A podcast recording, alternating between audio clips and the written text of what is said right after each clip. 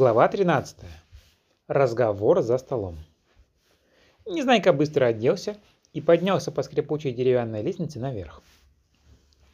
Он очутился в комнате, которая была немного меньше нижней, но гораздо уютнее. Два полукруглых окна с красивыми занавесками выходили на улицу. Между окнами была дверь на балкон. Посреди комнаты стоял стол, весь уставленный вазочками, мисочками и тарелочками с разными вареньями, печеньями, пирожками, крендельками, маковниками, рогаликами и прочей снедью. Было видно, что малышки решили угостить Незнайку на славу. У Незнайки даже глаза разбежались, когда он увидел на столе такое богатое угощение. Малышка с бантиком и малышка с косичками уже разливали чай. Малышка с кудряшками доставала из буфета яблочную пастилу. Синеглазка познакомила Незнайку со своими подругами. Малышку с косичками звали Белочка, малышку с бантиком – Заинька, а малышку с кудряшками – Стрекоза. Незнайка хотел поскорее сесть за стол, но в это время дверь отворилась, и в комнату вошли еще четыре малышки. Синеглазка стала знакомить с ними Незнайку. «А это наши соседки. Галочка, Елочка, Маргаритка и Кубышка». Малышки обступили Незнайку со всех сторон. «Вы к нам на воздушном шаре прилетели?» – спросила черноволосая Галочка. «Да, я на воздушном шаре», – важно ответил Незнайка, поглядывая на стол. «Должно быть страшно на воздушном шаре летать», – сказала толстенькая Кубышка. «Ужас, до чего страшно! То есть нет, ни чуточки!» – спохватился Незнайка. «Какой вы храбрый! Я бы ни за что не полетела на воздушном шаре», — сказала Елочка. «А откуда вы прилетели?» — спросила Маргаритка. «Из цветочного города». «Где этот город?» «Там!» — неопределенно махнул Незнайка рукой. «На Огурцовой реке». «Ни разу не слыхала про такую реку», — сказала Галочка. «Должно быть далеко». «Очень далеко», — подтвердил Незнайка. «Ну, садитесь за стол, а то чая стынет», — пригласила гостей к столу Синеглазка. Незнайка не заставил себя долго упрашивать. Он мигом уселся за стол и принялся набивать рот пирожками, крендельками, пастилой и вареньем. Малышки совсем почти ничего не ели, так как им очень хотелось расспросить Незнайку про воздушный шар. Наконец Стрекоза не выдержала и спросила: «Скажите, пожалуйста, кто это придумал на воздушном шаре летать?» «Это я», — ответил Незнайка, изо всех сил работая челюстями и стараясь поскорее прожевать кусок пирога. «Да что вы говорите? Неужели вы?» — послышались со всех сторон возгласы. «Честное слово, я. Вот не сойти с этого места», — поклялся Незнайка и чуть не поперхнулся пирогом. «Вот интересно. Расскажите, пожалуйста, об этом», — попросила Кубышка. «Ну, что тут рассказывать?» — развел Незнайка руками. «Меня давно просили наши малыши что-нибудь придумать. Придумай что-нибудь, братец, да придумай. Я говорю: мне, братцы, уже надоело придумывать, сами придумывайте. Они говорят: да где уж нам, мы ведь глупенькие, а ты умный. Чего тебе стоит, придумай. Ну ладно, говорю, что с вами делать, придумаю». И стал думать. Незнайка с задумчивым видом стал жевать пирог. Малышки с нетерпением поглядывали на него. Наконец Белочка решилась нарушить затянувшееся молчание и, увидев, что Незнайка потянулся за новым пирогом, сказала: «Вы остановились на том, что стали думать». «Да», — воскликнул, словно очнувшись, Незнайка и стукнул пирогом по столу. «Думал я три дня и три ночи. И что бы вы думали? Придумал такие. Вот, говорю, братцы, будет вам шар». И сделали шар. Про меня поэт, даже, даже поэт Цветик, есть у нас такой поэт, стихи сочиняет. Э, есть у нас такой поэт, стихи сочинил. «Наш Незнайка шар придумал». Или нет? «Придумал шар Незнайка наш». Или нет? «Наш шар придумал Незнайка». Нет, забыл. Про меня, знаете, много стихов сочиняют, не упомнишь их все. Незнайка снова принялся за пирог. «Как же вы сделали шар?» — спросила Синеглазка. «О, это была большая работа. Все наши малыши работали дни и ночи. Кто резиной мажет, кто насос качает, а я только хожу да посвистываю. То есть не посвистываю, а каждому указываю, что нужно делать. Без меня никто ничего не понимает. Всем объясни, всем покажи. Дело очень ответственное, потому что шар каждую минуту может лопнуть. Есть у меня два помощника, Винтик и Шпунтик, мастера на все руки. Все могут сделать, а голова слабо работает. Им все надо объяснять да показывать. Вот я и разъяснил им, как сделать котел. И пошла работа. Котел кипит, вода буль-буль, пар свищет, ужас, что делается. Малышки, затаив дыхание, слушали Незнайку. А дальше, что дальше? Заговорили все, как только Незнайка остановился. Наконец наступил день отлета, продолжал Незнайка. Коротышек собралось тысячи. Одни говорят, что шар полетит, другие, что не полетит. Началась драка.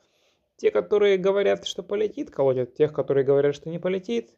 А те, которые говорят, что не полетит, колотят тех, кто, что полетит. Или нет, кажется, наоборот. Те, которые полетит, тех, кто не полетит. Или нет, наоборот. Словом, не разберешь, кто кого колотит. Все друг друга колотят. Ну хорошо, сказала Снеглазка. Вы не про драку, а про воздушный шар рассказывайте. Ладно, согласился Незнайка. Они, значит, подрались, а мы залезли в корзину. Я сказал речь. Дескать, летим, братцы, прощайте. И полетели вверх. Прилетели наверх, смотрим, а земля внизу вот не больше этого пирога. Не может быть, ахнули малышки. Вот не сойти с места, если я вру, поклялся Незнайка. Да не перебивайте, с досадой сказала Синеглазка. Не мешайте ему, не станет он врать. Правда, не мешайте мне врать, то есть, тьфу, не мешайте говорить правду, сказал Незнайка. Рассказывайте, рассказывайте, закричали все хором. Так вот, сказал Незнайка, летим, значит, выше. Вдруг бум, не летим выше. Смотрим, на облако наскочили. Что делать?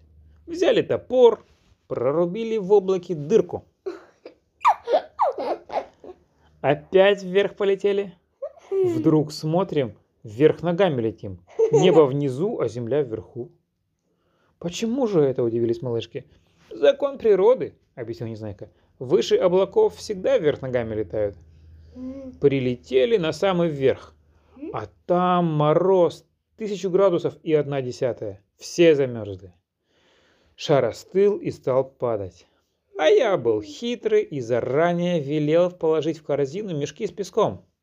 Стали мы мешки бросать. Бросали, бросали, не стало больше мешков. Что делать? А у нас был малыш по имени Знайка. Трусишка такой. Он увидел, что шар падает, и давай плакать, а потом как сиганет вниз с парашютом и пошел домой. Шар сразу стал легче и опять вверх полетел. Потом вдруг опять как полетит вниз, как хватит о землю, да как подскочит, да снова как хватит. Я вывалился из корзины, трах головой об землю. Увлекшись, Незнайка стукнул кулаком по столу и попал по пирогу. Из пирога так и брызнула во все стороны начинка. Малышки вздрогнули от испуга, чуть не попадали со стульев. «А что же дальше?» — спросили они, придя в себя. А дальше не помню. Наступило молчание. Все малышки смотрели на Незнайку с изумлением, даже с некоторым уважением. В их глазах он был настоящим героем. Наконец Синеглазка сказала: «Вы нас очень напугали своим воздушным шаром. Мы вчера пили чай на балконе. Вдруг смотрим, летит круглый громадный шар. Подлетает к нашему дому, натыкается на забор, и вдруг бабах! Шар лопнул, а когда мы подбежали, то увидели только корзину из березовой коры». «Вы лежали как мертвы», — вставила Заинька. «Вот ужас! Один ботинок был у вас на ноге, другой повис на заборе, а шляпа на дереве», — добавила Белочка. «А у рубашки оторвался рукав, и мы нашли его только сегодня утром», — сказала Стрекоза. «Пришлось нам в спешном порядке пришивать этот рукав обратно к рубашке, а на штанах заштопывать дырку». «Почему же я очутился в этом доме?» – спросил Незнайка. мы, перене... мы вас перенесли к себе. Нельзя же было оставить вас во дворе на ночь», — ответила Синеглазка. «Ведь вы были совсем-совсем почти мертвы», — снова вставила Заинька, «но Медуница сказала, что вы можете еще ожить, потому что у вас крепкий этот организм». «Да, у меня организм крепкий, а голова еще крепче», — хвастливо сказала Незнайка. «У другого на моем месте обязательно было бы мозготрясение». «Вы, наверное, хотели сказать сотрясение мозга?» — заметила Синеглазка. «Вот-вот, сотрясение мозга», — поправился Незнайка.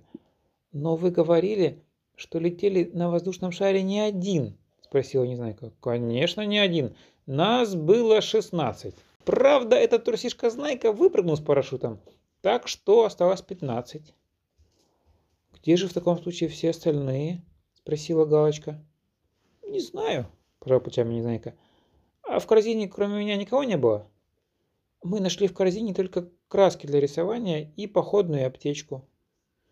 «Это тюбика краски, а аптечка Пилюлькина», — сказала Незнайка. В это время открылась дверь, и в комнату вбежала Снежинка. «Слышали новость?» — закричала она. «Новая новость! Еще один воздушный шар прилетел и разбился. На нем прилетело четырнадцать малышей. Они упали вчера вечером за городом. Их только сегодня утром на рассвете нашли наши малышки и помогли им добраться до больницы». «Значит, они разбились?» — ахнула Белочка. «Это ничего», — махнула рукой Снежинка. «Медуница сказала, что их вылечат». «Это, наверное, мои товарищи», — сказала Незнайка. «Сейчас я пойду в больницу и все разузнаю».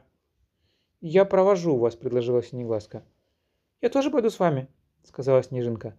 Она только тут заметила круглый пластырь на лбу у Синеглазки и воскликнула: «Ах, миленькая, какой у тебя очаровательный кружочек на лбу! Тебе очень идет!» «Что это, новая мода — на лбу кружочки носить? Я, пожалуй, сделаю себе такой же». «Нет, — ответила Синеглазка, — это у меня пластырь. Я нечаянно ударилась лбом об дверь». «Ах, вот что!» — разочарованно протянула Синеглазка. Подбежав к зеркалу, она стала надевать шляпу. Комната мигом опустела. Все разбежались рассказывать новость соседям.